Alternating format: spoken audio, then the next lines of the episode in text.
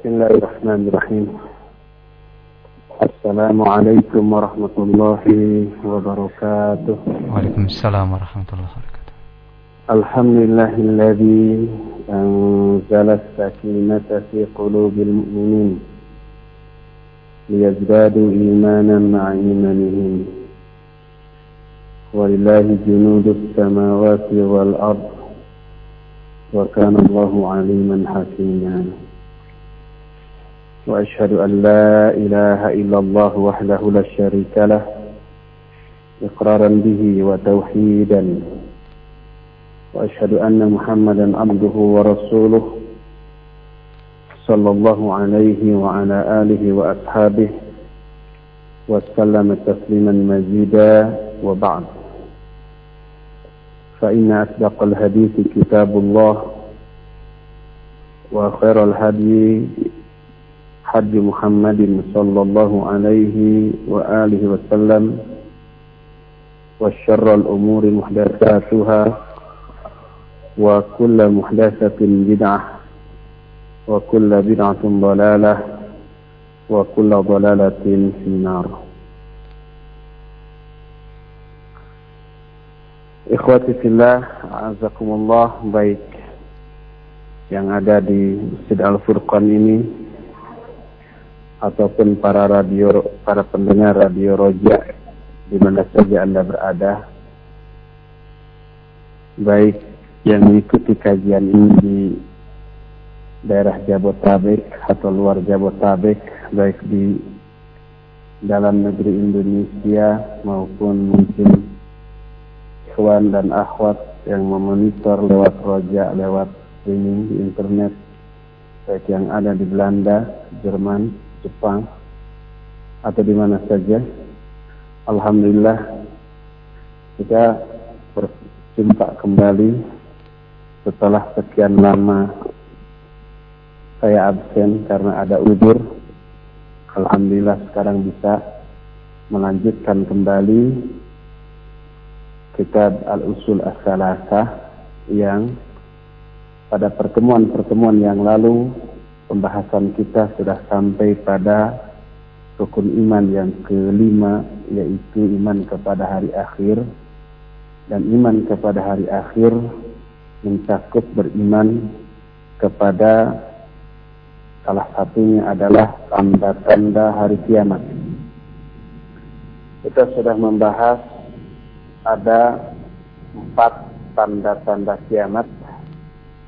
Pertama tanda-tanda kecil yang sudah terjadi dan tidak akan terjadi lagi itu sudah kita bahas. Kedua tanda-tanda kecil yang sudah terjadi dan masih terus berlangsung terjadi sampai sekarang. Itu juga sudah kita bahas. Ketiga, tanda-tanda kecil yang belum terjadi, tapi pasti akan terjadi. Itu juga sudah kita bahas. Dan terakhir tanda-tanda besar. Tanda-tanda besar ini ada sepuluh. Yang pertama adalah munculnya Dajjal laknatullahi alaih. Dan poin yang pertama ini tentang Dajjal sudah pernah kita bahas pada pertemuan kita yang terakhir beberapa waktu yang lalu. Sekarang kita masuki tanda besar yang kedua, tanda kiamat yang kedua adalah nuzulu Isa bin Maryam alaihi salatu wassalam. Tanda besar yang kedua setelah kemunculan Dajjal adalah turunnya Nabi Isa bin Maryam alaihi salatu wassalam. Allah subhanahu wa ta'ala di dalam Al-Quran menjelaskan bahwa orang-orang Yahudi sebenarnya tidak membunuh Isa bin Maryam. Sekalipun mereka mengklaim sudah membunuhnya. Pengakuan Yahudi ini didukung oleh orang-orang Nasoro yang menyatakan Nabi Isa yang mereka sebut dengan Yesus sudah meninggal dibunuh dan disalib. Padahal hakikatnya Nabi Isa alaihissalatu wassalam belum terbunuh dan tidak akan terbunuh. Tapi Allah subhanahu wa ta'ala menyerupakan orang lain dengan rupa Nabi Isa, kemudian itulah yang mereka bunuh. Adapun Nabi Isa nya sendiri diangkat ke langit oleh Allah subhanahu wa ta'ala. Ini Allah tegaskan dalam Al-Quran surah An-Nisa 157-158. Allah berfirman, A'udhu billahi samil alim minasyaitanir rajim. Wa ma qataluhu wa ma salabuhu walakin syubbiha lahum. Wa innal ladhina ikhtalafu fihi lafi syakkin minhu. Ma lahum bihi min ilmin illa ittiba'ad dhanni wa ma qataluhu yaqinan bal rafa'ahu Allahu ilaihi wa kana Allahu azizan hakima mereka tidaklah membunuhnya dan tidak juga menyalibnya akan tetapi yang mereka bunuh dan mereka salib adalah orang yang diserupakan dengan Nabi Isa dan sungguhnya orang-orang yang ikhtilaf dalam masalah itu mereka benar-benar berada dalam keraguan-keraguan tentang hal itu. Mereka tidak memiliki ilmu tentang hal itu kecuali mengikuti prasangka dan mereka tidak membunuhnya secara yakin. Bahkan Allah mengangkat Isa ke arahnya dan Allah Maha Aziz dan Maha Hakim maha gagah dan maha bijaksana. Inilah pernyataan Allah dalam Al-Quran yang menunjukkan Nabi Isa alaihi salatu wassalam tidak dibunuh dan tidak disalib. Mereka yang membunuhnya, menyalibnya juga ragu, tidak yakin. Allah tegaskan bahwa rafa'ahu Allahu ilaihi. Bahkan Allah mengangkat Nabi Isa. Jadi Nabi Isa diangkat dan belum pernah turun kembali sampai sekarang.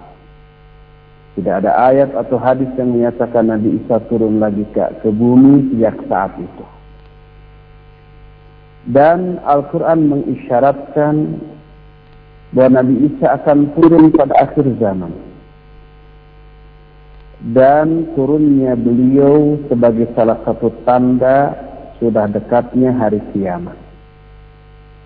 Surah Az-Zukhruf ayat 61 menyatakan wa innahu la ilmun lis-sa'ah. Sesungguhnya hal itu yaitu turunnya Nabi Isa merupakan tanda dekatnya hari kiamat. Dan ketika nanti Nabi Isa turun sebelum beliau meninggal tidak ada seorang pun ahli kitab kecuali semuanya telah beriman kepada Nabi Isa sebagai nabi, sebagai rasul, bukan sebagai anak Allah. Ini Allah nyatakan dalam Al-Qur'an surah An-Nisa 159, "Wa in min ahli al-kitab illa la yu'minanna bihi qabla mautih." Tidak ada seorang pun ahlul kitab kecuali mereka akan beriman kepadanya sebelum kematiannya. Oleh karena itu kalau dikatakan Nabi Isa sekarang sudah meninggal, sudah wafat, kok buktinya ahlul kitab semuanya belum beriman. Masih menyangka beliau anak Allah yang harus disembah. Semuanya masih kufur kepada ajaran Nabiullah Isa alaihissalatu wassalam. Para Allah menyatakan wa in min ahli kitab illa la yu'minunna bihi la illa la yu'minunna bihi qabla mautih. Tidak ada seorang pun ahli kitab kecuali pasti mereka akan beriman kepadanya sebelum kematiannya. Ini menunjukkan Nabi Isa alaihi salatu wasallam belum meninggal.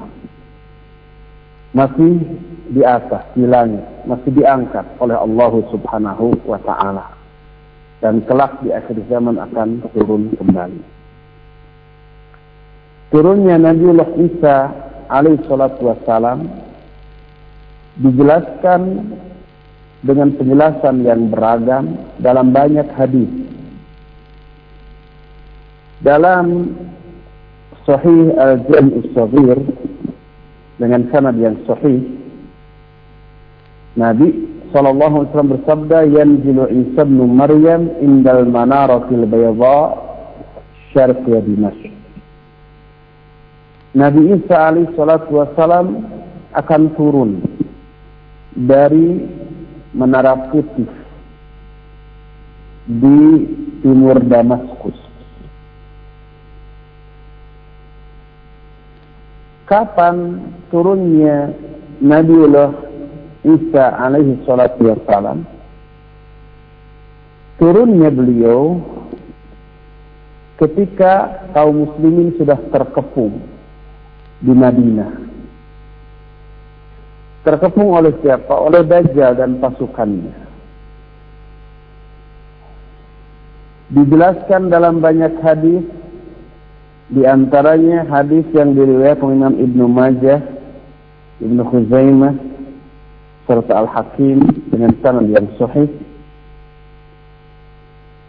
Kata Nabi sallallahu alaihi wasallam, wa imamuhum ay imamul jaysh al-islami rajulun salih فبينما إمامهم قد تقدم يصلي بهم الصبح إذ نزل عليهم عيسى بن مريم الصبح فرجع ذلك الإمام ينكس ليتقدم عيسى. فيضع عيسى يده بين كتفيه ثم يقول له تقدم فصلي. فإنها لك أقيمت فيصلي به إمامهم. Pada saat itu imam kaum muslimin seorang laki-laki yang soleh. Ketika sang imam sudah maju untuk memimpin sholat subuh, tiba-tiba turunlah Isa bin Maryam kepada mereka pada waktu subuh itu. Kembalilah sang imam mundur agar Isa maju untuk mengimani mereka. Tapi Isa menepuk di antara kedua pundak orang ini kemudian berkata, majulah engkau dan sholatlah. Karena sholat ini diikomatkan untuk. Lalu sang imam pun maju dan memimpin sholat kaum muslim. Dalam hadis lain yang diterima dari Abu Hurairah radhiyallahu anhu di dalam Sahih Muslim diriwayatkan oleh Imam Muslim dalam hadisnya yang sahih bainama hum yu'idduna lil qital yusawwuna sufuf id uqimatis shalah fayanzilu Isa bin Maryam fa ammahum ketika kaum muslimin sudah mempersiapkan perang sudah membereskan saf perang melawan Dajjal dan pasukannya. Tiba-tiba dikomatkan sholat. Turunlah Nabi Isa bin Maryam. Lalu beliau memimpin mereka.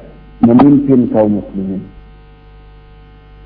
Dalam hadis lain juga diriwayatkan oleh Imam Muslim. Kaifa antum idza nazala Isa Maryam fikum wa ammakum. Bagaimana sikap kalian ketika Isa bin Maryam turun ke tengah-tengah kalian lalu memimpin kalian.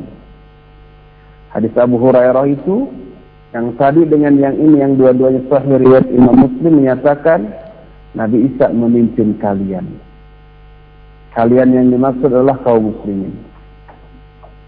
Tapi tadi disebutkan yang mengimami salat kaum muslimin adalah imam di kalangan kaum muslimin itu sendiri. Para ulama menyatakan imam itu adalah imam Mahdi. Bagaimana memadukan kedua hadis ini? Kedua hadis ini sama sekali tidaklah bertentangan. Karena apa? Karena yang dimaksud bahwa Nabi Isa memimpin kalian adalah bukan memimpin sholat, tetapi memimpin kaum muslimin dalam memerangi Isa, setelah itu memimpin kaum muslimin untuk menegakkan kitabullah dan sunnah Rasul alaihi salatu wassalam. Adapun yang memimpin sholat subuh tetap amir kaum muslimin pada saat itu. Ditegaskan dalam hadis riwayat Imam Muslim dari Jabir bin Abdullah radhiyallahu an bahwa Jabir mendengar Rasul sallallahu alaihi wasallam bersabda, "La tazalu ta'ifatu min ummati yuqatiluna 'ala al-haqq ظاهرين إلى يوم القيامة قال فينزل عيسى بن مريم فيقول أميرهم amiruhum صل لنا فيقول لا إن بعضكم على بعض ba'din تكرمة الله هذه الأمة Kata Nabi SAW, senantiasa muncul sekelompok umat, sekelompok segolongan orang dari kalangan umatku yang berperang di atas kebenaran, mereka akan tetap muncul sampai hari kiamat Lalu turunlah Isa bin Maryam. Berkatalah Amir kaum muslimin, mari ke sini, salatlah mengimami kami. Berkatalah Isa, tidak. Bagian kalian menjadi amir bagi bagian yang lain sebagai pemuliaan Allah terhadap umat ini. Oleh karena itu yang memimpin sholat kaum muslimin adalah amir kaum muslimin Sedangkan yang dimaksud Isa memimpin kaum muslimin maknanya adalah memimpin kaum muslimin untuk menegakkan kitabullah dan sunnah Rasul sallallahu alaihi wasallam. Oleh karena itu salah seorang rawi hadis ini yang namanya Ibnu Abi Da'di berkata kepada Al-Walid bin Muslim Al-Walid bin Muslim juga salah seorang rawi hadis ini. Hal sadri ma'ammakum minkum, tahukah kamu dalam hal apa Nabi Isa memimpin kalian? Dijawab oleh Al-Walid, tukhbirni. Engkau terangkanlah kepada kami. Dia menjawab, fa'ammakum bi kitabi rabbikum tabaraka wa ta'ala wa sunnati nabiikum sallallahu alaihi wasallam. Dia akan memimpin kalian dengan kitab Allah dan sunnah Rasulnya Sallallahu Alaihi Wasallam. Hadis ini sahih diriwayatkan oleh Imam Muslim. Yang menjadi sebab tidak maunya Isa memimpin salat kaum muslimin menunjukkan bahwa Nabi Isa datang sebagai pengikut ajaran Nabi Muhammad sallallahu alaihi wasallam dan menetapkan hukum dengan Al-Qur'an bukan dengan Injil. Dan Al-Quran serta Sunnah merupakan syariat terakhir dan tidak ada syariat lain setelahnya. Oleh karena itu Nabi Isa alaihissalam turun tidak membawa syariat baru. Tapi justru menegakkan Al-Quran dan As-Sunnah. Dan inilah janji seluruh nabi. Bila nabi-nabi itu diturunkan setelah Nabi Muhammad SAW, mereka semuanya oleh Allah ditegaskan harus iman dan menolong Nabi Muhammad SAW. Sampai ketika Umar bin Khattab membawa-bawa kitab Taurat, terlihat oleh Nabi SAW, beliau marah, lalu menyatakan demi Allah, in kana Musa hayyan. Seandainya Musa masih hidup tidaklah halal baginya kecuali mengikuti ajaranku. Ini pula Allah tegaskan dalam Al-Quran tentang janji seluruh nabi. Dalam surah Ali Imran 81 82 Allah berfirman wa id akhadallahu mitsaqan nabiyyin lamma ataitukum min kitabi wa hikmah thumma ja'akum rasulun musaddiqun lima ma'akum la tu'minunna bihi wa la tansurunna qala aqrartum wa akhadtum ala dhalika isri qalu aqrarna wa ana ma'akum minasy syahidin. Faman tawalla ba'da dhalika fa ulaika humul fasiqun. Dan ingatlah ketika Allah mengambil perjanjian seluruh nabi. Kata Allah, ketika aku memberikan kepada kalian kitab dan hikmah. Kemudian datang kepada kalian seorang rasul yang membenarkan apa-apa yang ada pada diri kalian, maka kalian harus beriman kepadanya dan menolongnya. Jadi seluruh nabi begitu. Nanti kalau ada nabi datang membenarkan kitab dan wahyu yang aku berikan kepada kalian, maka kalian harus beriman kepada Nabi akhir zaman ini dan menolong. Mau nggak kamu berikrar dan mengambil perjanjian ini? Mereka menyatakan, ya kami berikrar. Fashhadu wa nama aku minasyid. Saksikanlah, bersaksilah. Aku pun ikut juga bersama-sama kalian termasuk orang-orang yang menyaksikan. Siapa orang yang berpaling dari hal itu, maka mereka lah orang-orang yang fasik. Jadi seluruh nabi seperti itu. Dan Nabi Isa alaihissalatu wassalam turun di akhir zaman. Sepeninggal Nabi Muhammad sallallahu alaihi wa alihi wasallam, maka wajib beriman kepada ajaran yang dibawa oleh Nabi sallallahu alaihi wasallam dan menjadi pembelanya. Maka beliau turun sebagai pengikut Rasulullah sallallahu alaihi wasallam yang menjadi hakim atas landasan syariat Al-Quranul Karim. Oleh karena itu beliau sholat menjadi makmum, bukan menjadi imam. Inilah kebanggaan bagi umat ini. Oleh karena itu dalam hadis yang diterima dari Abu Sa'id Diriwayatkan Imam At-Tirmidzi Nabi sallallahu alaihi wasallam bersabda, "Minnal ladzi yusalli Isa bin Maryam khalfahu." Di kalangan kami ada orang yang Nabi Isa sholat di belakangnya. Itulah Imam Mahdi.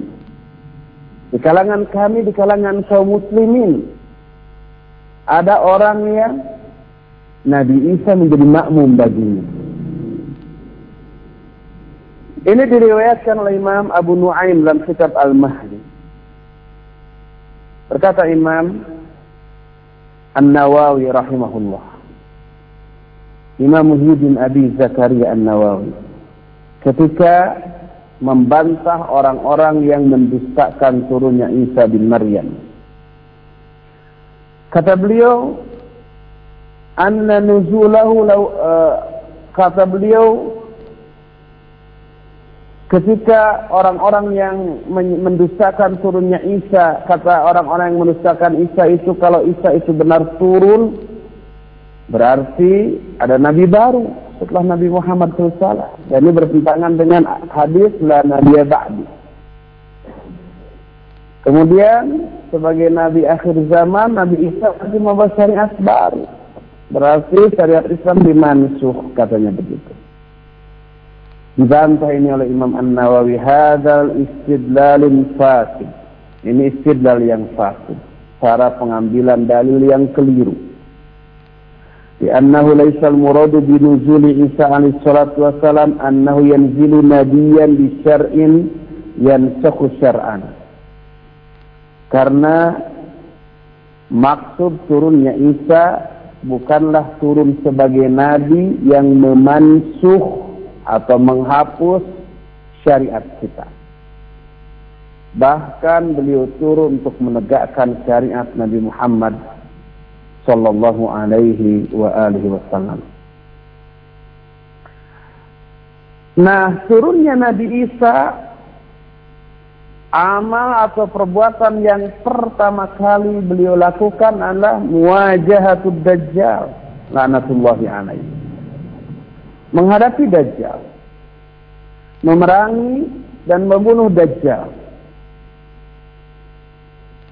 Disebutkan dalam salah satu hadis di riwayat Imam Ibnu Majah, Ibnu Khuzaimah dan Al-Hakim dari Abu Umamah Al-Bahili radhiyallahu an.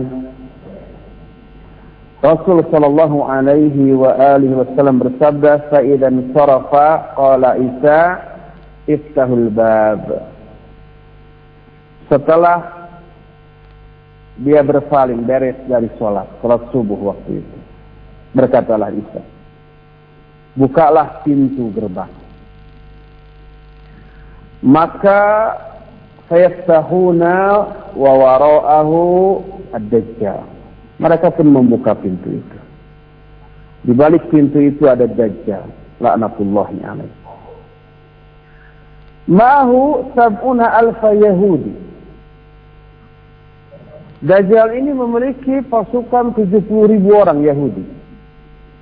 Mereka masing-masing sudah menghunus pedang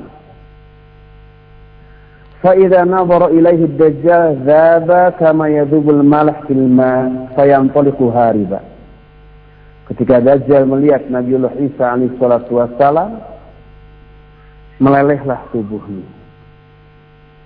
Seperti melelehnya garam di air. Kemudian dia pergi kabur. Melelehnya tidak langsung sep cair. Jadi masih bisa pergi, lari, kabur dikejar oleh Nabiullah Isa. Fayudrikuhu inda babil lud asyarqi. Dan tertangkaplah kenalah dia di babul lud pintu lud lalu fayaqtuluhu dibunuhnya dibunuhnya dia oleh Nabiullah Isa alaihi salatu wassalam. Matilah dia. Di dalam hadis yang sahih riwayat Imam Muslim dari Abu Hurairah radhiyallahu an Nabi sallallahu alaihi wasallam pun menceritakan ketika Nabiullah Isa turun beliau menyatakan fa idza ra'ahu aduwullah dhaba kama yadhubul malh fil ma falau tarakahu lan dhaba hatta yahlik walakin yaqtuluhu Allah biyadihi fayurihim dammahu fi hirbatihi. Ketika musuh Allah melihat Nabi Isa, ini maksud musuh Allah di sini Dajjal. Melelehlah tubuh Dajjal seperti melelehnya garam di air. Seandainya dibiarkan begitu, pasti dia akan meleleh terus, kemudian binasa, mati. Kan tetapi itu tidak dibiarkan. Allah ingin menginginkan Dajjal ini terbunuh di tangan Nabiullah Isa alaihissalatu wassalam. Lalu diperlihatkanlah kepada pengikutnya darahnya. Jadi berdarah si Dajjal itu. Yang kemarin ketika kita menjelaskan tentang Dajjal terkesan begitu sakti mandraguna. Dajjal itu ya bisa menyuruh langit untuk menurunkan hujan atau menahan hujan, bisa menyuruh tanah untuk menumbuhkan tumbuhan ataukah tidak gitu ya. Punya air dan api, bisa membunuh orang kemudian me, me, me, menghidupkannya kembali, tapi untuk yang kedua kalinya tidak. Terus ber, bekerja sama dengan setan, laknatullahi alaih. Kemudian kepada seorang pemuda menyatakan, apakah kamu beriman nggak kepada aku kalau orang tuamu yang sudah meninggal aku hidupkan lagi? Ya, dia bilang. Lalu datanglah kedua orang tuanya. Syaitan menjelma sebagai kedua orang tua pemuda itu yang sudah mati. Lalu kedua orang tua menyatakan, berimanlah kepadanya. Fa'innahu rabbah. Fa'innahu rabbah. Karena dia adalah Tuhanmu. Berimanlah orang itu. Begitu sakti tetapi oleh Nabiullah Isa alaihissalatu wassalam mati terbunuh dan darahnya diperlihatkan oleh Allah subhanahu wa ta'ala. Oleh karena itulah maka salah satu dan amalan pertama yang diemban oleh Nabiullah Isa alaihissalatu wassalam setelah beliau turun ke dunia ini adalah menghadapi Dajjal untuk kemudian membunuhnya. Adapun yang menjadi rahasia kenapa tubuh Dajjal meleleh ketika melihat Nabiullah Isa alaihissalatu wassalam. Karena atas kuasa Allah subhanahu wa ta'ala setiap orang kafir yang mencium aroma dari tubuh Nabiullah Isa alaihissalatu wassalam, dia mati. Dan itu pula terjadi pada diri Dajjal.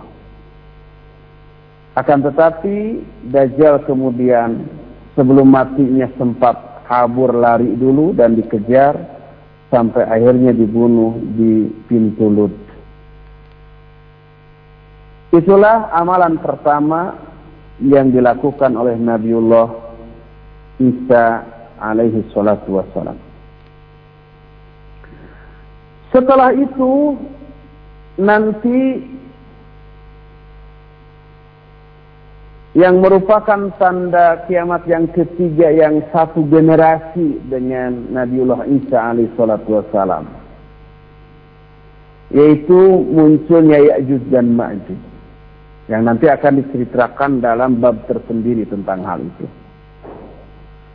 Tapi ketika muncul Ya'juj dan Ma'juj Nabi Isa alaihissalatu wassalam dan pengikutnya lari menghindar ke gunung, tidak menghadapi mereka. Setelah Ya'juj dan Ma'juj ini binasa, nanti bagaimana binasa dan turunnya Ya'juj itu diceritakan dalam bab tersendiri. Sekarang kita masih berbicara tentang bab Nabiullah Isa alaihissalatu wassalam. Sengaja dipisahkan karena itu kisah tersendiri yang seru, yang menarik, setelah Ya'juj dan Ma'juj binasa, binasanya bukan oleh manusia loh. Oleh binatang yang kecil. Yang apabila ada satu dua diinjak mati. Apa coba? Belatung. Belatung-belatung nanti yang memakan mereka. Tapi nanti dipisahkan. Maka Nabiullah Isa barulah di sana menegakkan Al-Quran dan As-Sunnah. Bertindak sebagai hakim yang adil. Menghancurkan salib. Membunuh babi-babi. Menghapus jizyah. Kemudian kesejahteraan begitu merata. Harta begitu berlimpah. Sehingga tidak ada seorang pun kaum muslimin yang mau menerima sedekah. Karena semuanya kaya, semuanya mengeluarkan sedekah dan tidak ada lagi yang mau menerimanya. Dijelaskan dalam hadis yang diriwayatkan Imam Bukhari dan Imam Muslim dari Abu Hurairah radhiyallahu an. Rasul alaihi salatu wasallam bersabda, "Walladhi nafsi biyadihi la yushikanna an yanzila fikum ibnu Maryam hakaman adlan." فيكسر الصليب ويقتل الخنزير ويدع الحرب ويفيد الماء hatta la yaqbalahu ahad hatta takuna sajdatul wahidah khairan minad dunya wa fiha Demi Allah yang jiwaku ada dalam genggaman tangannya hampir tiba masanya Ibnu Maryam atau Isa bin Maryam akan turun sebagai hakim yang adil. Lalu dia akan menghancurkan salib, membunuh babi, menghapus peperangan, menghapus jizyah dan melimpahlah harta. Sampai tak ada seorang pun yang mau menerimanya. Sampai satu kali sujud pada saat itu lebih baik daripada dunia dan isinya. Berkata Imam Ibn Hajar al-Asqalani rahimahullah ketika mensyarah hadis ini. Innama takunu sajdatu ahabba ila ahadihim min ad-dunya wa ma fiha لكثرة رغبتهم في الخير بسبب اليقين الذي يحل في قلوبهم لرؤيتهم إنسان dianggap satu kali sujud lebih baik, lebih disukai oleh orang pada saat itu daripada dunia dan isinya, karena kuatnya minat mereka kepada kebaikan. Karena keyakinan yang lebih tertanam, lebih kuat dalam hati mereka setelah melihat Nabi Isa alaihissalatu wassalam. Sudahlah, kalau Nabi Isa sudah turun, kiamat sebentar lagi gitu ya. Apalagi ada Nabi Isa pasti iman tambah kuat lagi gitu. Maka dunia pun tidak dilirik. Satu kali sujud lebih mereka sukai daripada dunia dan isinya. Kalau sekarang masih sebaliknya. Puluhan sujud juga masih kurang berharga, kurang dinikmati oleh kaum muslimin. Lalu apa yang dilakukan oleh Nabiullah Isa alaihi salatu wassalam disebutkan yang dilakukan oleh Nabiullah Isa alaihi salatu wassalam pada saat itu adalah seperti yang dijelaskan dalam hadis tadi. Ada setidak-tidaknya empat poin selama beliau hidup di alam dunia. Pertama, Isa mau tidak mau pasti akan turun di akhir zaman. Berdasarkan nas-nas ayat dan hadis-hadis yang mutawatir, mutawatir tentang hal ini mendustakannya Nabiullah Isa alaihi wassalam berarti mendustakan sabda Rasul sallallahu alaihi wasallam dalam hadis-hadisnya. Para ucapan Nabi adalah benar, pasti dan wahyu. Wa ma yantiqu 'anil hawa in huwa illa wahyuha. Al-Quran pun telah mengisyaratkan dalam Salah satu ayatnya wa in min ahli kitab illa la yu'minan nabiy qabla mautihi wa yawmal qiyamati yakunu alaihim syahida. Dan tidak ada seorang pun ahli kitab kecuali mereka akan beriman kepada Nabi Isa sebelum kematian. Beriman sebagai nabi, sebagai rasul, sebagai hamba dan utusan Allah, bukan beriman sebagai anak Allah kalau sekarang kan mereka masih kufur kepada ajaran Nabi Isa alaihissalatu wassalam. Dengan menganggap Isa sebagai putra Allah. Nanti sebelum meninggalnya Isa, mereka semuanya akan beriman. Makanya kalau dikatakan Nabi Isa sudah meninggal, ahlul kita pasti banyak yang kufur. Dan bertentangan dengan ayat ini. Oleh karena itulah diperkuat dengan hadis seperti Abu Hurairah radhiyallahu an yang meriwayatkan salah satu hadis ini setelah menyatakan yanzilu Isa hakaman adla Isa akan turun sebagai hakim yang adil di akhir periwayatan hadis ini Abu Hurairah menyatakan iqra'u in syi'tum wa in min ahli kitab illa la yu'minan nabihi qabla mautih. Kata Abu Hurairah, bacalah kalau kalian mau ayat yang menyatakan tidak ada seorang pun ahli kitab kecuali mereka akan beriman kepadanya sebelum kematiannya.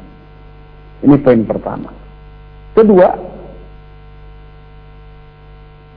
Isa datang turun untuk menerapkan syariat Al-Quran dan hadis-hadis yang sahih. Sebagaimana dijelaskan tadi dalam hadis riwayat Imam Muslim dari Abu Hurairah Nabi sallallahu alaihi wasallam bersabda kaifa antum idza nazala fikum ibnu Maryam fa ammakum minkum Bagaimana sih kalian apabila Isa bin Maryam turun di tengah-tengah kalian lalu memimpin kalian. Yang dimaksud memimpin bukan memimpin sholat. Karena yang memimpin sholat sudah dijelaskan tadi Amir Muslimin saat itu. Amir kaum muslimin saat itu. Imam Mahdi. Tapi yang dimaksud memimpin kalian dijelaskan oleh salah seorang rawi hadis ini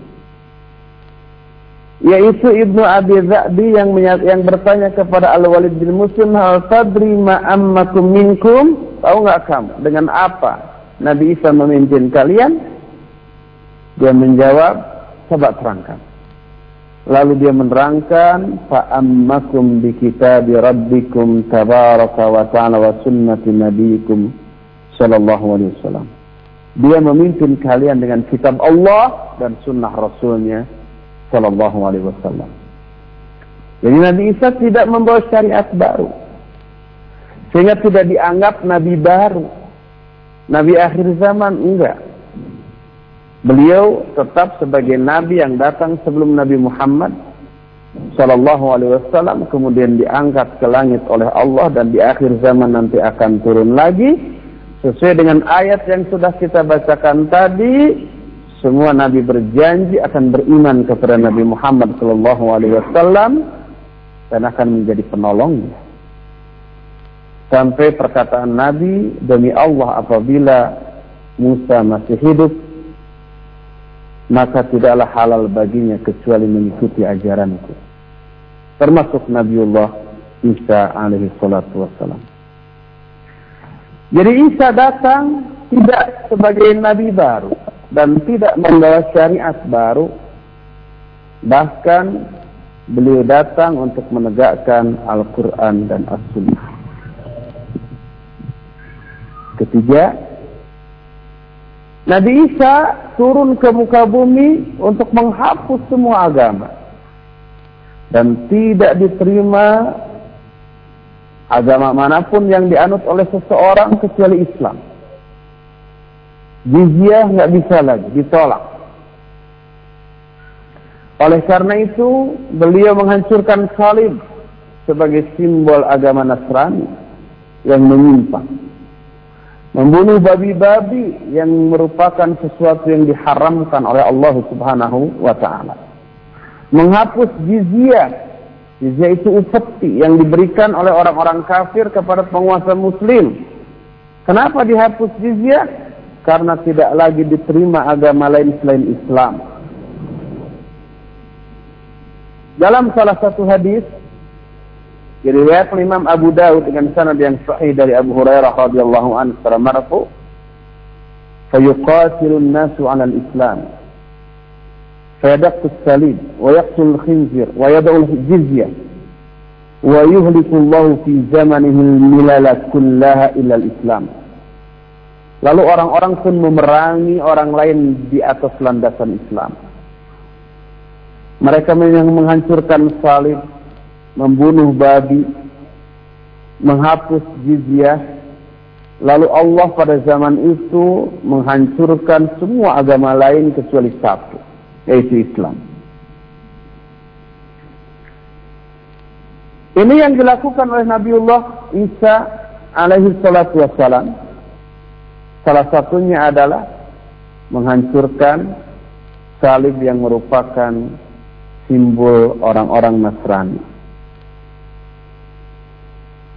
Terlebih mungkin kita yang hidup di negara Indonesia ini atau Asia melihat penganut agama yang lain itu begitu fanatik, begitu kuat, itu ya kepada agamanya.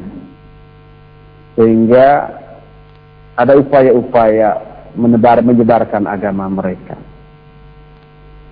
dan melakukan beberapa konspirasi untuk memajukan agama mereka dan menyudutkan agama kita. Kalau di Eropa sebaliknya, gereja-gereja itu kosong. Banyak yang bangkrut, dijual, dibeli oleh kaum muslimin, dibeli, dijadikan masjid. Kenapa? Karena rata-rata bangunannya gede dan biaya operasionalnya tinggi. Pajak, bayar listrik, air, gas, semuanya. Sedangkan pemasukan atau income mereka kan dari sumbangan jamaah.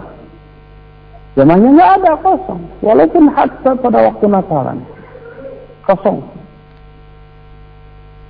Oleh karena itu nggak ada pemasukan, bangkrut, dijual atau disewakan. atau diperkecil sisanya dijual atau disewakan. Oleh kaum muslimin diincar itu. Biasanya murah meriah itu. Dibeli, dijadikan masjid. Nah, yang ada militan di sana adalah orang-orang Nasr dari Indonesia. Dari Asia yang tinggal di sana baru militan.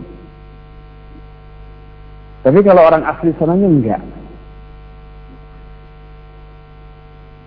Wallahu alam kenapa sebabnya. Bahkan sering kali simbol-simbol agama mereka dihancurkan oleh mereka sendiri. Sampai tertulis Tuhan sudah mati dan seterusnya. Itu ditulis lewat pakai pilok di dinding gereja-gereja itu.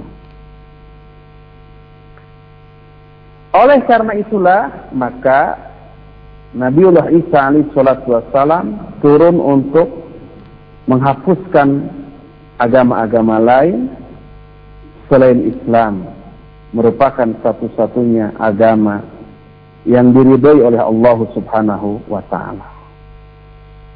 Inilah poin yang ketiga.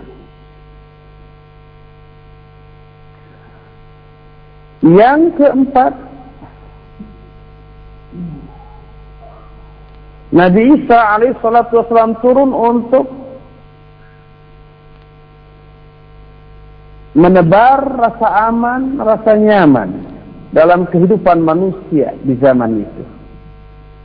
Tak ada permusuhan, tak ada kedengkian, tak ada saling kebencian. Sebagaimana dijelaskan dalam salah satu hadis,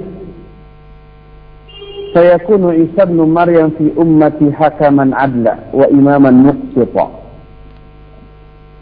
Yadbahu al-khinzir wa yad'u al-jizya wa yatruku sadaqah فلا يسعى على شاة ولا بعير.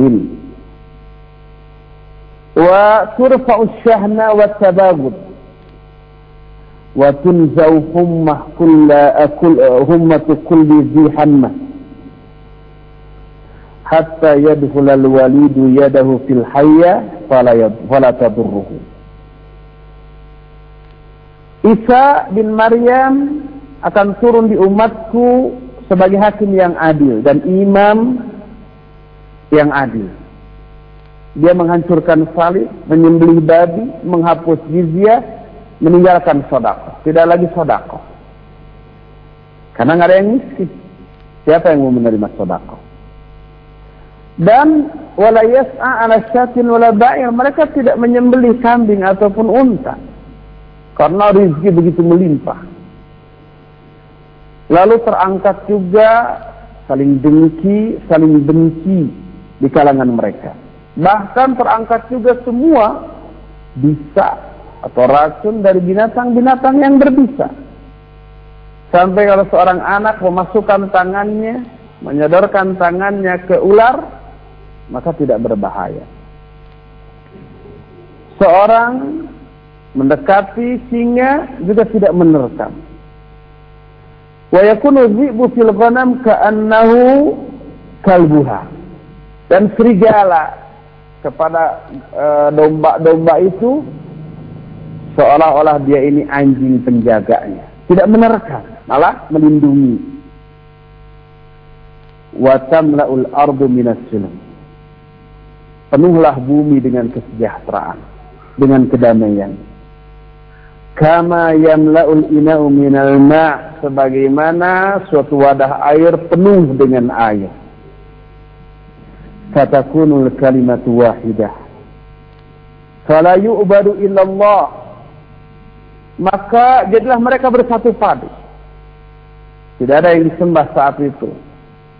Pada zaman itu. Kecuali Allah Subhanahu wa taala.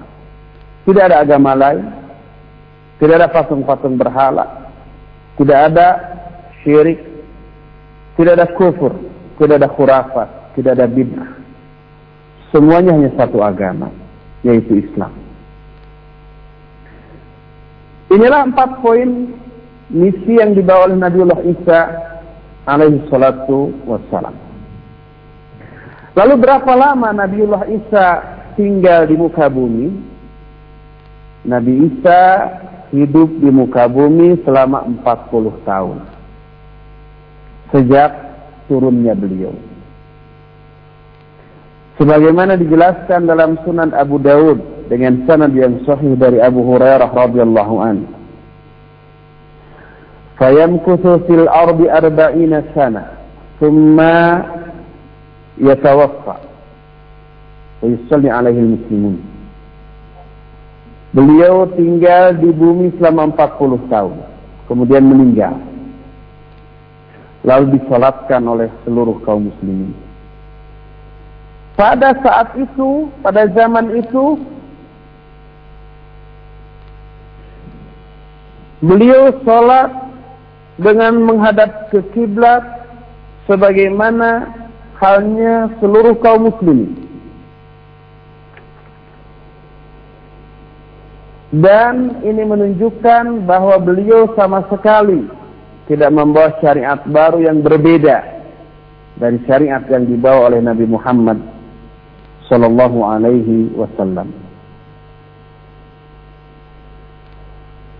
Dengan demikian, beliau adalah manusia yang sangat utama pada zamannya dan utama juga orang-orang yang mendampingi beliau walaupun mendampinginya di akhir zaman nanti. Dalam salah satu hadis yang terdapat dalam kitab Musnad Imam Ahmad dan Sunan An-Nasa'i dari Sauban radhiyallahu an Nabi sallallahu alaihi wasallam bersabda asabatan min ummati ahrazahum Allah minan nar asabatun tagzul hind wa asabah takunu ma'isa bin Maryam. Ada dua kelompok dari umatku yang akan dipelihara atau diselamatkan oleh Allah dari api neraka. Pertama, sekelompok orang yang memerangi orang-orang Hind. Yang kedua, sekelompok orang yang mendampingi Nabiullah Isa bin Maryam. Maksudnya bukan zaman sebelum Nabi Muhammad, tapi di akhir zaman. Sebab Nabi menyatakan asobatan min umat. Dua kelompok dari umatku. Oleh karena itu maksudnya di akhir zaman. Itulah yang mendampingi bersama-sama Nabiullah Isa alaihissalatu wassalam pada saat itu adalah kelompok orang yang juga akan dipelihara oleh Allah dari api neraka. Dan ini merupakan keutamaan orang pada zaman itu. Inilah tanda besar yang kedua dari hari kiamat yaitu munculnya atau turunnya Nabiullah Isa alaihissalatu wassalam dengan membawa empat misi yang tadi disebutkan. Insya Allah nanti yang ketiga tentang keluar atau munculnya Ya'juj dan Ma'juj merupakan tanda yang keempat yang kisahnya cukup panjang dan cukup seru akan kita jelaskan pada pertemuan yang akan datang hari Jumat yang akan datang untuk hari Jumat ini cukup sampai di sini dan sisa waktu yang ada kita akan gunakan untuk bertanya jawab. Untuk pertama, saya persilakan kepada Akhi Fawas untuk menampung pertanyaan baik SMS atau telepon langsung dari para pendengar Radio Roja. Fadol. Ikhwatal Islam, saudaraku para pendengar di mana pun Anda berada, demikian kajian kita untuk hari ini dari pembahasan syarah al-uthur salasa dan selanjutnya ikhwatal Islam tiba waktunya bagi kita untuk bersoal jawab. Kami akan berikan kesempatan untuk Anda yang akan bertanya untuk kesempatan sore hari ini di 0218236543. Kami angkat untuk yang pertama. Assalamualaikum. Waalaikumsalam. Silakan dari mana dengan siapa Bu? Dengan Desi di Pinang Rantik. Silakan Ibu Desi, mohon diperkeras suaranya Ibu Desi. Ah iya. Uh, Assalamualaikum Ustaz. Waalaikumsalam. Uh, mau nanya, uh, orang tua saya kan kerja di koperasi ya Ustaz ya. Terus uh, beliau mendapat uang SH, SHU begitu. Terus udah gitu uh, uang SHU itu tuh dikasih ke saya untuk belanja, untuk keperluan rumah gitu ya Ustaz. Iya terus uh, apa namanya uh, kebetulan saya juga udah punya suami. Jadi kalau misalnya saya uh, pakai uang suami juga kemungkinan nggak cukup ya Ustaz. Soalnya saya juga masih punya utang. Terus uh, ya ke inti pertanyaannya Bu. Di disingkat saja pertanyaannya. Uh, iya terus uh, hukum dari uh, menggunakan uh, iya. uang SHU itu begitu Bu ya? Iya Ustaz. Nah terima kasih ya Bu. Silakan Ustaz. Iya. Dari Nabi Isa ke koperasi iya Silakan Ustaz, mungkin ada sedikit uh, uh, ulasan saja. Nah. Iya, baik. Uh, ini pertanyaan dari salah seorang ibu di Jakarta. Dia menyatakan bahwa ibunya termasuk uh, masuk anggota koperasi, terus di akhir tahun itu memperoleh SHU, sisa hasil usaha dari koperasi itu. Boleh nggak diterima? Ya, pertama kita lihat apakah koperasi itu melakukan praktek, praktek ribawi atau tidak. Nah, uh, kalau ya melakukan praktek ribawi pisahkan, sebab hasil usaha koperasi tidak hanya dari uh, riba atau bunga pinjamannya saja, tapi juga dari usaha-usaha lain yang halal menjual produk tertentu gitu ya atau menjual jasa tertentu yang halal. Di samping itu ada penghasilannya yang berasal dari riba. Pisahkan. Berapa persen dari riba, berapa persen dari yang halal. Yang dari riba itu yang tidak kita ambil, dari yang halalnya itu yang boleh kita ambil. Wallahu a'lam. Nah. Ya ini ada pertanyaan dari hadirin. Silakan. Dikatakan Nabi Isa sekarang masih hidup di langit bagaimana kaitannya dengan ayat yang berbunyi Allah tidak menjadikan kekal makhluknya di dunia dan seterusnya. Tidak bertentangan kata karena Nabi Isa tidak kekal. Nabi Isa suatu saat meninggal. Tadi kan disebutkan meninggal setelah 40 tahun hidup di muka bumi setelah turunnya beliau meninggal. Nah itu menunjukkan tidak kekal. Oleh karena itulah ayat itu dengan penjelasan tadi sama sekali tidak bertentangan karena turunnya Nabi Isa nanti itu tidak kekal. Suatu saat meninggal. Dua, apakah di dunia nanti ketika Nabi Isa turun? Berarti seluruh manusia bertemu Nabi Isa atau yang masih hidup saja? Bagaimana yang sudah meninggal? Ya tentu saja yang sudah meninggal tidak bisa bertemu atau dengan Nabi Isa atau dengan siapa pun yang masih hidup yang bertemu tentu saja. Silakan Fawas dari pendengar Roja lagi. Iya, enam. Silakan dan selanjutnya ada Al-Akh Abu Izzah yang berada di kawasan Karawang dalam perjalanan. Silakan Al-Akh Abu Izzah. Assalamualaikum Ustaz. Waalaikumsalam warahmatullahi wabarakatuh. Silakan Pak. Uh, ini, Anda pernah dengan keterangan bahwa Nabi Isa turun selama 40 tahun, kemudian beliau menikah dan beranak pinak beliau meninggal. Bagaimana keterangan Ustaz? Jazakallah. Assalamualaikum. Waalaikumsalam warahmatullahi wabarakatuh. Silakan. Wallahu a'lam. Nah. Ada pertanyaan tadi, betulkah setelah Nabi Isa turun 40 tahun kemudian beliau menikah, kemudian beranak pinak. Setelah itu barulah meninggal. Iya. Sampai sekarang saya tidak menemukan keterangan itu bahwa Nabiullah Isa alaihi menikah kemudian beranak pinak uh, tidak didapati keterangan tentang masalah itu. Mungkin ada, tapi saya tidak tahu. Mungkin memang tidak ada, sehingga saya dan kita tidak pernah mendengarnya. Wallahu a'lam. Nah, eh, masih dari pendengar, saja. ada seorang ibu di pendeng eh, di Bekasi, silakan ibu. Assalamualaikum warahmatullahi wabarakatuh. Waalaikumsalam, silakan ibu. Ustaz, eh, Nabi Isa itu eh, terakhir itu di apa di tahun berapa itu uh, sampai ke Nabi Muhammad itu di zaman kekosongan itu orang menganut paham apa Ustaz setelah zaman kekosongan itu iya. hmm. sampai Nabi Muhammad diturunkan Ustaz. Kalau ahli kitab apakah mereka ahli itu kitab, penganut uh, Nabi Isa Nabi Isa. dan sekarang itu masih ada nggak Ustaz sebetulnya itu? Iya. Ya udah itu aja. Nah, Assalamualaikum warahmatullahi wabarakatuh. Waalaikumsalam warahmatullahi wabarakatuh. Iya. Nah. Iya, uh, setelah Nabi Isa meninggal sampai sebelum diutusnya Nabi Muhammad Shallallahu Alaihi Wasallam itu yang disebut dengan zamanul fatrah, zaman kosongnya zaman tersebut dari Nabi. apa yang agama apa yang dianut oleh manusia pada zaman itu ya agama yang diajarkan oleh nabi terakhir itu Nabiullah Isa alaihissalatu wassalam. Oleh karena itu pengikut Nabi Isa yang benar seperti para pendetanya itu ada tetapi sebelum meninggalnya Nabiullah Isa alaihissalatu wassalam itu berwasiat bahwa nanti akan ada nabi akhir zaman setelah aku namanya Ahmad.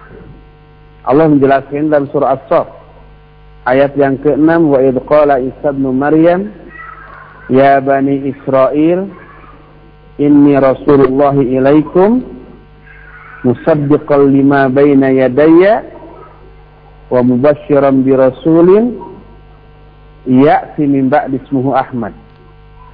Ingatlah ketika Isa berkata Hai hey Bani Israel Sungguhnya aku adalah Rasul utusan Allah kepada kamu Yang membenarkan apa-apa yang ada pada kamu Terus apa itu? Wasyiran di Rasul ya'ti di semua Ahmad dan memberi kabar gembira kepada kalian dengan akan datangnya seorang nabi setelahku namanya Ahmad. Oleh karena itu, ketika muncul nabi akhir zaman namanya Ahmad atau Muhammad, pengikut Nabi Isa yang taat beriman. Seperti contoh umpamanya pendeta-pendeta yang ada saat itu seperti Warakah bin Naufal umpamanya masih saudara dengan Khadijah, istri Nabi Shallallahu Alaihi Wasallam yang pertama. Itu kemudian beriman. Sampai beliau menyatakan demi Allah seandainya saya masih hidup ketika kaummu diusir oleh kaummu maka aku akan membela kamu. Demikian juga pendeta lain namanya pendeta Buhairah. Itu juga melihat tanda-tanda kenabian pada diri Nabi Muhammad SAW yang mereka kenal dalam kitab-kitab mereka, kemudian beriman. Nah, adapun orang-orang yang setelah Nabi Muhammad SAW muncul, yang mengklaim pengikut Nabi Isa, tapi tidak beriman kepada kenabian Nabi Muhammad SAW, berarti orang itu tidak beriman kepada ajaran Nabi Isa. Inilah yang kemudian disebut ahli kitab. Mereka bukan muslim. Dan mereka juga bukan pengikut Nabi Isa. Karena ingkar kepada wasiat Nabi Isa kalau nanti di akhir zaman datang Nabi selaku namanya Ahmad iman.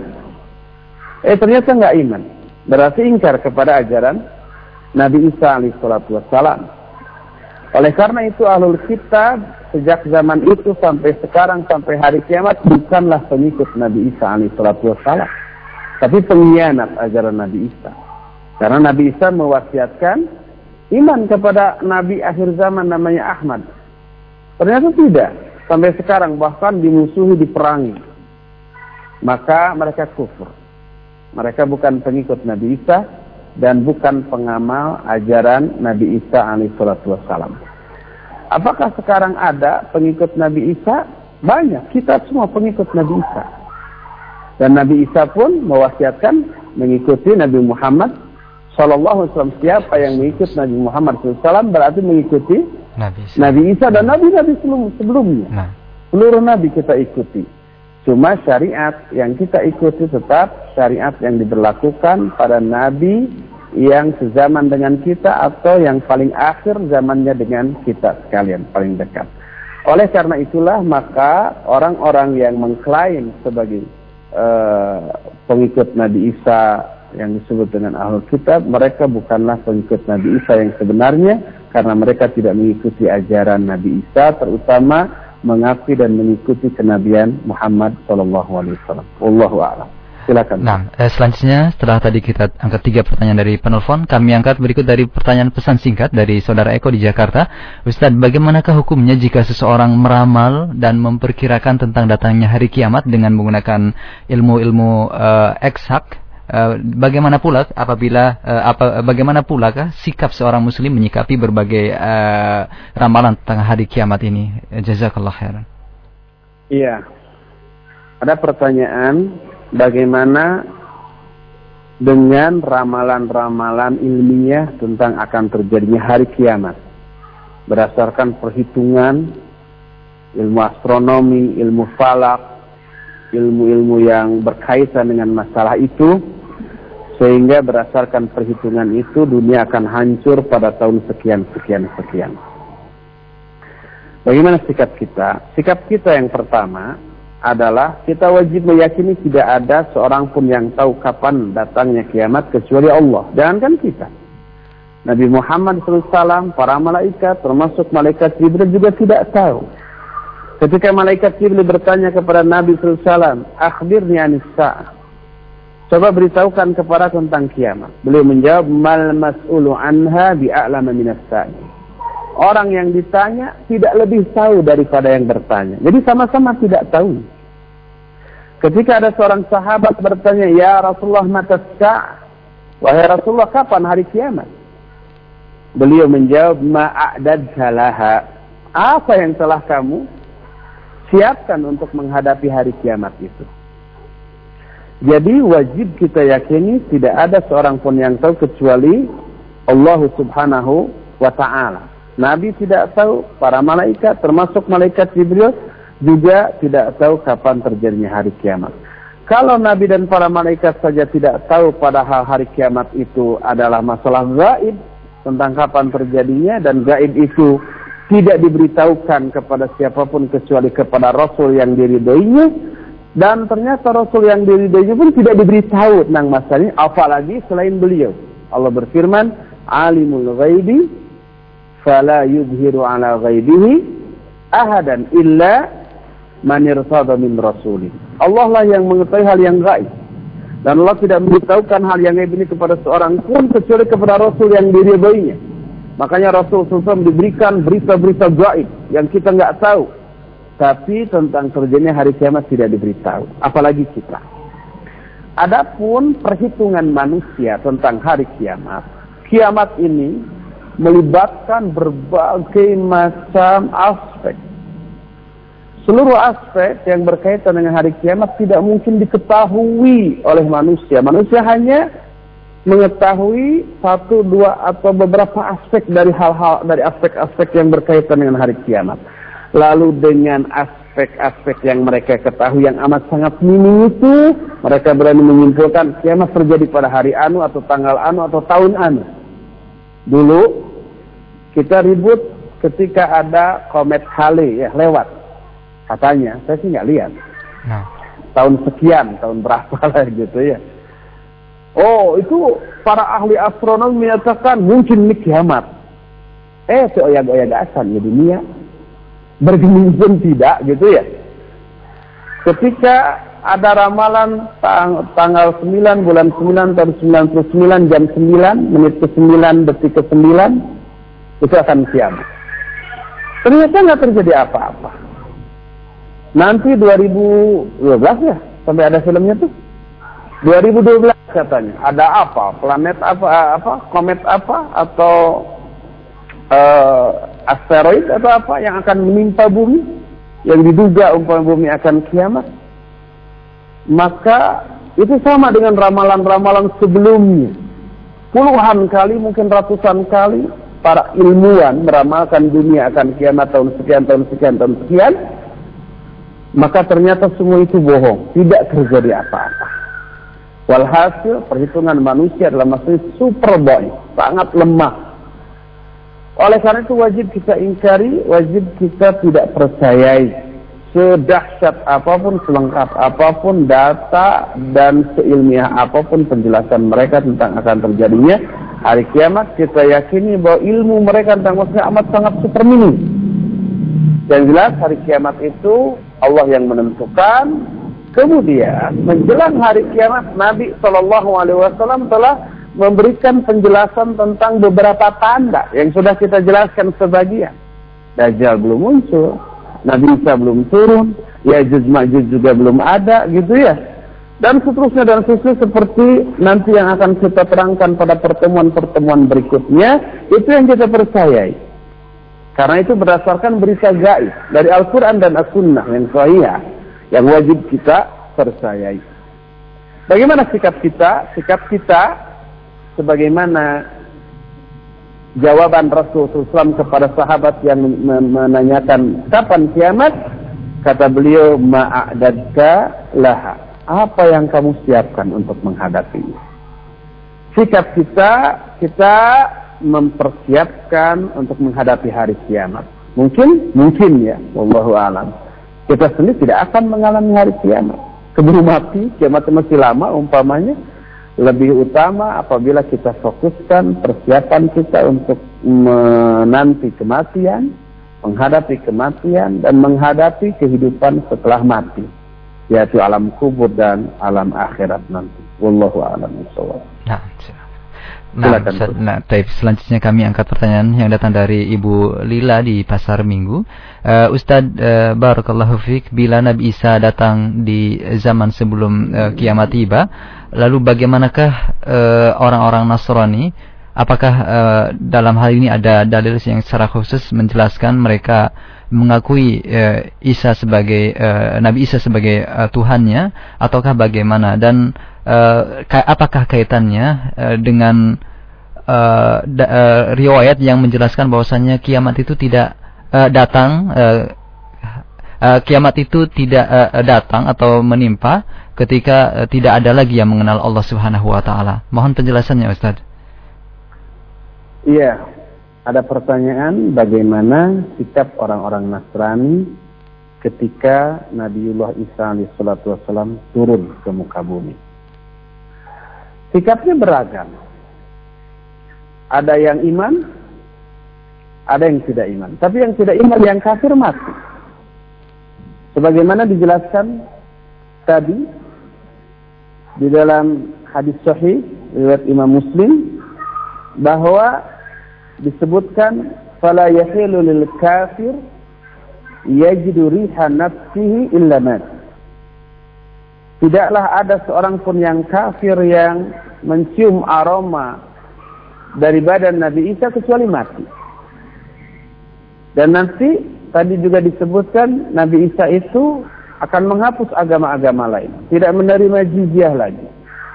Yang diterima hanyalah keislaman orang pada saat itu. Oleh karena itulah maka siapa yang beriman kepada Nabiullah Isa sebagai hamba dan utusan Allah, maka dia menjadi muslim. Nah. Dan siapa yang tidak, maka dia akan mati. Itu yang pertama. Terus yang kedua, bagaimana dengan hadis yang menyatakan bahwa kiamat tidak akan terjadi kecuali tidak ada lagi di muka bumi ini orang yang menyebut nama Allah. Hadis itu benar. La taqumus sa'ah hatta la yuqala fil ard Allah Allah. Tidak akan terjadi kiamat kecuali tidak ada lagi orang yang menyebut Allah Allah di muka bumi ini. Ya. Uh, itu tidaklah bertentangan dengan hadis tentang turunnya Nabiullah Isa karena begitu Nabi Isa turun itu belum kiamat, hanya salah satu tanda bahwa itu sudah dekat dengan kiamat. Adapun nanti pada saat kiamat kubro, kiamat hancurnya alam jagat raya ini terjadi, maka saat itu tidak ada pun tidak ada lagi seorang pun mukmin, tidak ada seorang pun muslim saat itu. Yang menunjukkan nanti akan ada penjelasan seusai Nabi Isa turun kemudian wafat kaum muslimin saat itu kan sejahtera. Tapi nanti setelah itu terjadi lagi penyimpangan, penyimpangan, penyimpangan sampai kekufuran, bahkan syirik dan seterusnya. Nah, setelah itu nanti sebelum hari kiamat ada angin. Siapa orang yang memiliki keimanan dalam hatinya walaupun sebesar darah terkena angin itu dia mati. Lalu tinggallah yang tersisa orang-orang yang kafir, orang-orang yang tidak beriman kepada Allah Subhanahu wa taala. Tidak lagi mau menyebut nama Allah Subhanahu wa taala. Saat itulah terjadinya hari kiamat. Jadi yang dimaksud Nabi Isa turun menegakkan Al-Quran dan As-Sunnah itu bukan pada hari kiamat. Tapi sudah agak dekat ke hari kiamat dan turunnya beliau termasuk salah satu di antara tanda-tanda kiamat. Adapun kiamat yang merupakan hancurnya alam jagat raya ini itu terjadi pada generasi manusia yang kufur, yang tidak ada seorang pun yang iman di kalangan mereka. Wallahu a'lam. Silakan. Nah, selanjutnya masih dari pesan singkat kami angkat kembali dari uh, pendengar kita, Ustadz, bolehkah bagi kita untuk mempelajari kristologi yang uh, diupayakan untuk mengkanter atau untuk membantah pelecehan-pelecehan terhadap agama kita? Demikian, Ustadz. Boleh nggak mempelajari ilmu kristologi? Kristologi itu ilmu tentang ajaran Kristen. Termasuk juga boleh nggak mempelajari ilmu filsafat, boleh nggak mempelajari ilmu-ilmu yang sesat yang lainnya. Hukum asal mempelajari ilmu itu ilmu itu haram, tidak boleh. Syekhul Islam Ibn Taimiyah bahkan Al Ghazali sendiri itu menekankan di dalam tahafutul falasifah mengharamkan kaum muslimin untuk mempelajari filsafat termasuk juga kristologi kecuali ada kekecualian. Pertama, orang itu sudah memiliki bekal ilmu yang cukup tentang syariat, tentang ajaran Islam, tentang akidah yang lurus. Dia seorang ulama, seorang yang memiliki cukup ilmu untuk menolak berbagai macam syubhat. Yang kedua, mempelajarinya bukan untuk diyakini, tetapi untuk diketahui penyimpangannya, kelemahannya, kesalahannya, kemudian dijelaskan kepada umat. Lalu setelah menguasai, dijelaskan ini kesalahan agama ini begini, kesalahan agama itu begitu, kesalahan filsafat itu begini, begini, begini, makanya sudah yang dipelajari. Dalam rangka itu boleh. Adapun ketika seorang muslim belum cukup ilmu, tentang ajaran Islam, belum cukup iman tentang ajaran Islam, lalu mempelajari filsafat, mempelajari kristologi, akhirnya terpengaruh. Itu berbahaya. Ketika dulu di IAIN, ada pelajaran ilmu mantik. Ilmu mantik sama dengan filsafat. Cuma ada bedanya. Kalau umpama ilmu mantik itu atau teologi Islam berangkat dari keyakinan lalu cari dalil-dalil akal untuk men menguatkan keyakinan itu. Kalau filsafat berangkat dari keraguan, dari ketidaktahuan. Lalu dicari dalil-dalil akal, lalu dapatlah keyakinan. Tapi metodologinya sama, akal, filsafat. Ketika diajarkan ilmu mantik di perguruan tinggi Islam pada mukaddimah ilmu mantik dibicarakan bagaimana hukum mempelajari ilmu mantik bagi umat Islam. Di sana dijelaskan para ulama mengharamkan kecuali ini ini ini disebutkan tadi. Kita protes loh Pak. Kita kan belum Islam secara benar nih dan iman kita juga masih mendek. Kenapa sudah dipelajari ini ilmu mantik? Harusnya diajarkannya nanti di akhir semester gitu semester 9 umpamanya atau semester 8 gitu. Setelah kita menguasai tafsir, hadis, usul fikir dan segala macamnya baru diajarkan. Ini belum mengerti apa-apa sudah diajari. Apa jawabnya? Ada kurikulum masih ditunaki atau hadai. Susah diterjemahkan itu. Artinya ya memang kurikulumnya begini atau bagaimana saya hanya pelaksana saja gitu. Nah. Itu seperti itu. Jadi mempelajari kristologi di saat kita belum memiliki keyakinan dan iman serta ilmu yang cukup, jangan. Nanti terpengaruh. Akhirnya membela mereka dan mengkritik Islam. Itulah yang terjadi pada para mahasiswa kebanyakan. Jadi begitu belajar filsafat, bawa dengan filsafatnya. Lalu mengkritik orang-orang yang mendalami tafsir, mendalami tauhid, mendalami hadis, mendalami fikih, dan seterusnya menyalahkan mereka. Oh, ahli fikih itu itu katanya uh, apa namanya eh, orang-orang uh, yang komersial dengan pahala dari Allah Subhanahu wa taala. Segala sesuatu itu dibicarakan pahala dosa, pahala dosa. Terlalu komersial dengan Allah. Nggak perlu begitu. Itu kritikan orang-orang filsafat kepada ahli hadis, kepada ahli fikih, ahli-ahli usul fikih. Akhirnya membela filsafatnya bukan menyalahkan filsafatnya tapi terpengaruh oleh pemikiran filsafatnya sehingga dulu ada sebuah apa ya slogan atau ucapan atau apalah namanya kalau ada jurusan tertentu di IAIN judul eh, namanya uh, jurusan akidah filsafat. Kalau jurusan itu tingkat tiga masih sholat, itu bagus hebat luar biasa. Hmm, nah. begitu. Itu karena apa? Karena pengaruh filsafatnya mengakibatkan suatu saat sholat nggak wajib. Itu yang terjadi di banyak perguruan tinggi Islam. Jadi berbahaya sekali apabila filsafat, termasuk kristologi di dalamnya, dipelajari oleh orang yang belum memiliki dasar ilmu yang kuat dan iman yang kuat. Akhirnya terpengaruh dan bukan mencari celah kesalahan mereka, tapi justru uh, terpengaruh oleh pemikiran mereka. Nah. Wallahu a'lam Nah, Teruskan. Baik, uh, kemudian kembali kami angkat uh, penelpon saja. Ada Abu Hisan di Pancoran, silakan. Assalamualaikum Pak Ustaz. Waalaikumsalam warahmatullahi Mohon maaf uh, Pak Abu Hisan dikecilkan radionya Pak. Iya. Uh, saya pernah baca di Quran terjemah Departemen Agama. Halo, masih ada feedback Bapak? Dikecilkan saja atau dimatikan saja silakan. Iya, saya pernah baca di terjemah Al-Quran Departemen Agama di dalam sejarah pembukaan Al-Quran disebutkan bahwasanya Nabi Isa adalah Nabi buat kaum Yahudi. Uh, kemudian yang saya jadi uh, pertanyaan, uh, kenapa kaum Nabi Isa, pengikut Nabi Isa ini juga disebut Nasrani gitu. Hmm. Uh, jadi saya uh, sampai sejauh mana penjelasan tentang dia nabi buat kaum Yahudi tapi pengikutnya disebut juga Nasrani. Iya. Terima nah. kasih. Afwan. Assalamualaikum. Waalaikumsalam warahmatullahi wabarakatuh. Silakan. Iya, ada pertanyaan dari Abu Ihsan.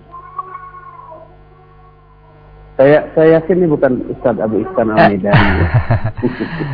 Sama namanya. Sama Ustaz tidak boleh saling bertanya. silakan. Tapi dari suaranya bukan. Iya. Yeah. Ya, hmm. katanya di mukaddimah terjemahan Al-Quran yang diterbitkan oleh Departemen Agama mukaddimahnya disebutkan bahwa Nabi Isa itu Yahudi tapi kenapa pengikutnya disebut Nasrani ya mungkin saya dulu pernah membaca uh, mukaddimah terjemah depan Al-Quran itu tetapi sekarang lupa lagi bagaimana uh, penjelasannya sebenarnya. Tapi barangkali begini bahwa yang dimaksud dengan Yahudi atau dengan sebutan lain Bani Israel, Israel itu nama dari Nabi Yakub nah. alaihi salatu wassalam. Nah. Turunan-turunnya disebut Bani Israel. Di antara eh, anak-anak beliau itu ada yang bernama Yehuda. Kemudian melakukan penyimpangan, kemudian pengikutnya disebutlah Yahudi. Nah, Nabiullah Isa alaihissalatu wassalam termasuk salah seorang nabi yang turunan Bani Israel itu. Turunan Nabi Yakub alaihissalatu wassalam. Sebab Nabi Yakub adalah putra Nabi Ishak. Nabi Ishak putra Nabi Ibrahim. Ibrahim, Ishak, Yakub, Masruf, Yusuf, Ayub, Su'aib, Harun, uh, Musa, Ilyasa, Zulkifli, Daud, Sulaiman, Ilyas Yunus, Zakaria sampai Isa itu turunan Nabi Yakub. Makanya disebut Bani Israel. Oleh karena itu mereka Nabi Musa menyebut ya Bani Israel. Termasuk Nabi Isa juga ya Bani Israel. Seperti dalam ayat tadi wa qala Isa bin Maryam ya bani Israel hai bani Israel. Bani Israel itu anak-anak turunan Nabi Israel dan Nabi Israel nama lain dari Nabi Yakub alaihi salatu wassalam. Sampai Nabi Isa. Nah itu turunan itu Yahudi. Ah, oleh karena itu ketika Nabi Isa mengamanatkan mewasiatkan nanti akan ada nabi akhir zaman yang akan turun. Orang-orang Yahudi berharap nabi akhir zaman itu turun dari turunan mereka juga. Tapi kenyataan nabi akhir zaman bukan turunan mereka tapi dari turunan Nabi Ismail alaihi salatu wassalam. Padahal masih ada kaitan saudara ya. Sebab Nabi Ismail adalah saudara sebapak dari Nabi Ishak. Nah. Nabi Ibrahim kan punya dua anak Ishak dan Ismail. Nah, dari Nabi Ishak turun terus nabi-nabi dari Nabi Ismail tidak ada yang menjadi nabi kecuali Nabi Muhammad Shallallahu Alaihi Wasallam. Nah, Yahudi melihat Nabi akhir zaman bukan turunan mereka. Akhirnya dengkilah mereka dan tidak mengakui mereka Sekalipun yakin ini Nabi asli. Sampai kata Al-Quran disebut ya'rifunahu kama ya'rifuna abna'ahu. Mereka mengenal Nabi Muhammad sebagaimana mereka mengenal anak mereka sendiri. Tapi karena kedengkian, mereka ingkar. Mereka tidak mau mengimaninya. Nah, memang dengan demikian, karena Nabi Isa turunan Bani Israel, ya satu turunan dengan mereka. Adapun pengikutnya disebut dengan Nasrani, yang berasal dinisbatkan kepada tempat uh, lahirnya beliau yaitu Nazaret yang kemudian dalam bahasa Arab uh, kemudian uh, disebut dengan Nasara. Kemudian pengikutnya juga disebut dengan sebutan Nasara. Jadi disebut Nasara dinisbatkan kepada tempat. Tempat mereka itu Nazaret dan disebut Masihiyun, Masihiyun pengikut Al-Masih uh, itu nama lain dari mereka. Oleh karena itu kalau dikatakan bahwa Nabi Isa turunan Bani Israel betul, itu turunan Nabi Israel. Adapun pengikutnya disebut Nasoro karena disebutkan kepada tempat Nazaret. Wallahu a'lam bishawab. Nah, Ustaz, masih ada waktu? Nah, masih. kami angkat pertanyaan yang datang dari penelpon kembali. Kami persilakan di 0218236543 untuk berikut penelpon yang masuk kami angkat kembali. Assalamualaikum.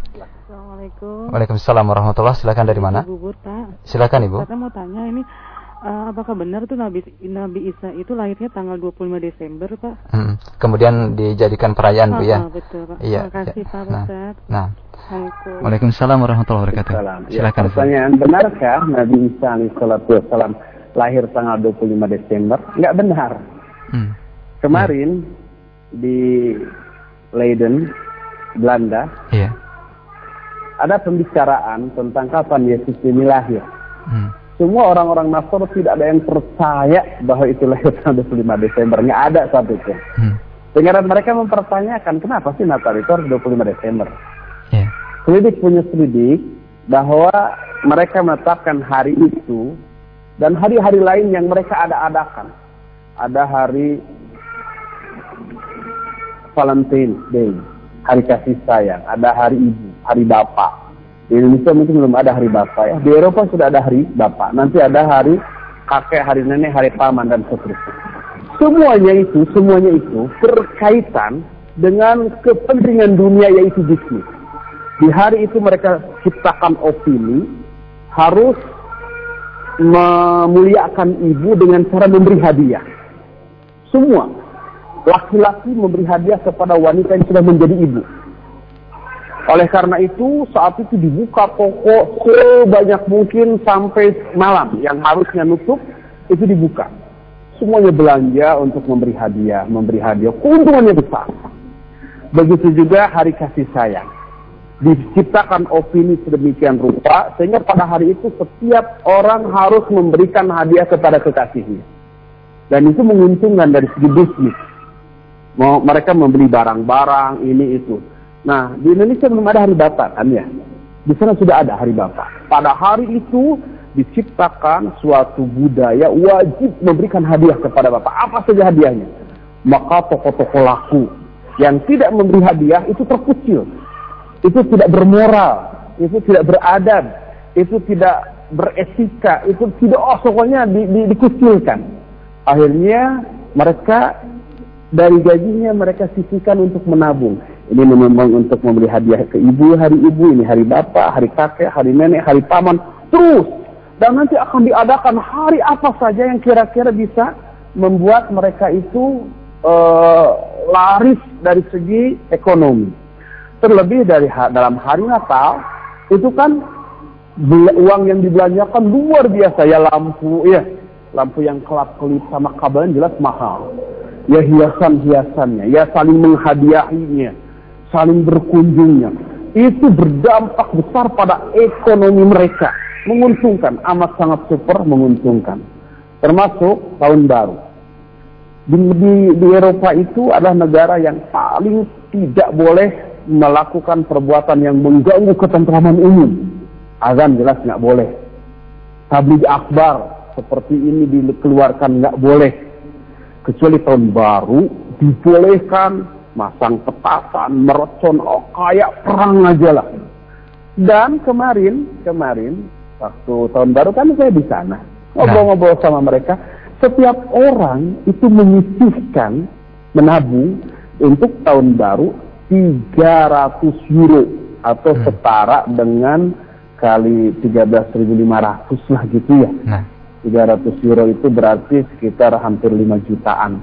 Makanya setiap bulan menabung umpet 30 euro, 30 euro, 30 euro sebulannya. Nanti akhir tahun ada sisa dari gaji 300 euro diberikan petasan, mercon, segala macam. Sehingga triliunan uang dibelanjakan untuk malam tahun baru hanya untuk mercon dan petasan dan saat itu dibolehkan. Tidak ada larangan apa-apa. Dan mulai mercon petasan itu mereka ini kan setiap hari Natal sampai tahun baru itu libur.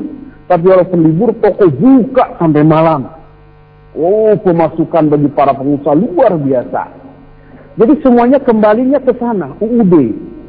Ujung-ujungnya duit. eh, Maka mereka menciptakan hari-hari yang kira-kira bisa mengeruk keuntungan dari hasil keringat orang-orang yang bisa mereka bodohi. hmm. Walhasil penetapan tanggal dan hari itu berdasarkan pertimbangan itu. Oleh karena itu orang-orang Nasoro sendiri di sana di Eropa nggak ada satu pun yang percaya bahwa Yesus itu lahir tanggal 25. Adapun penetapan hari Natal itu itu berdasarkan pertimbangan keuangan mereka pada saat itu.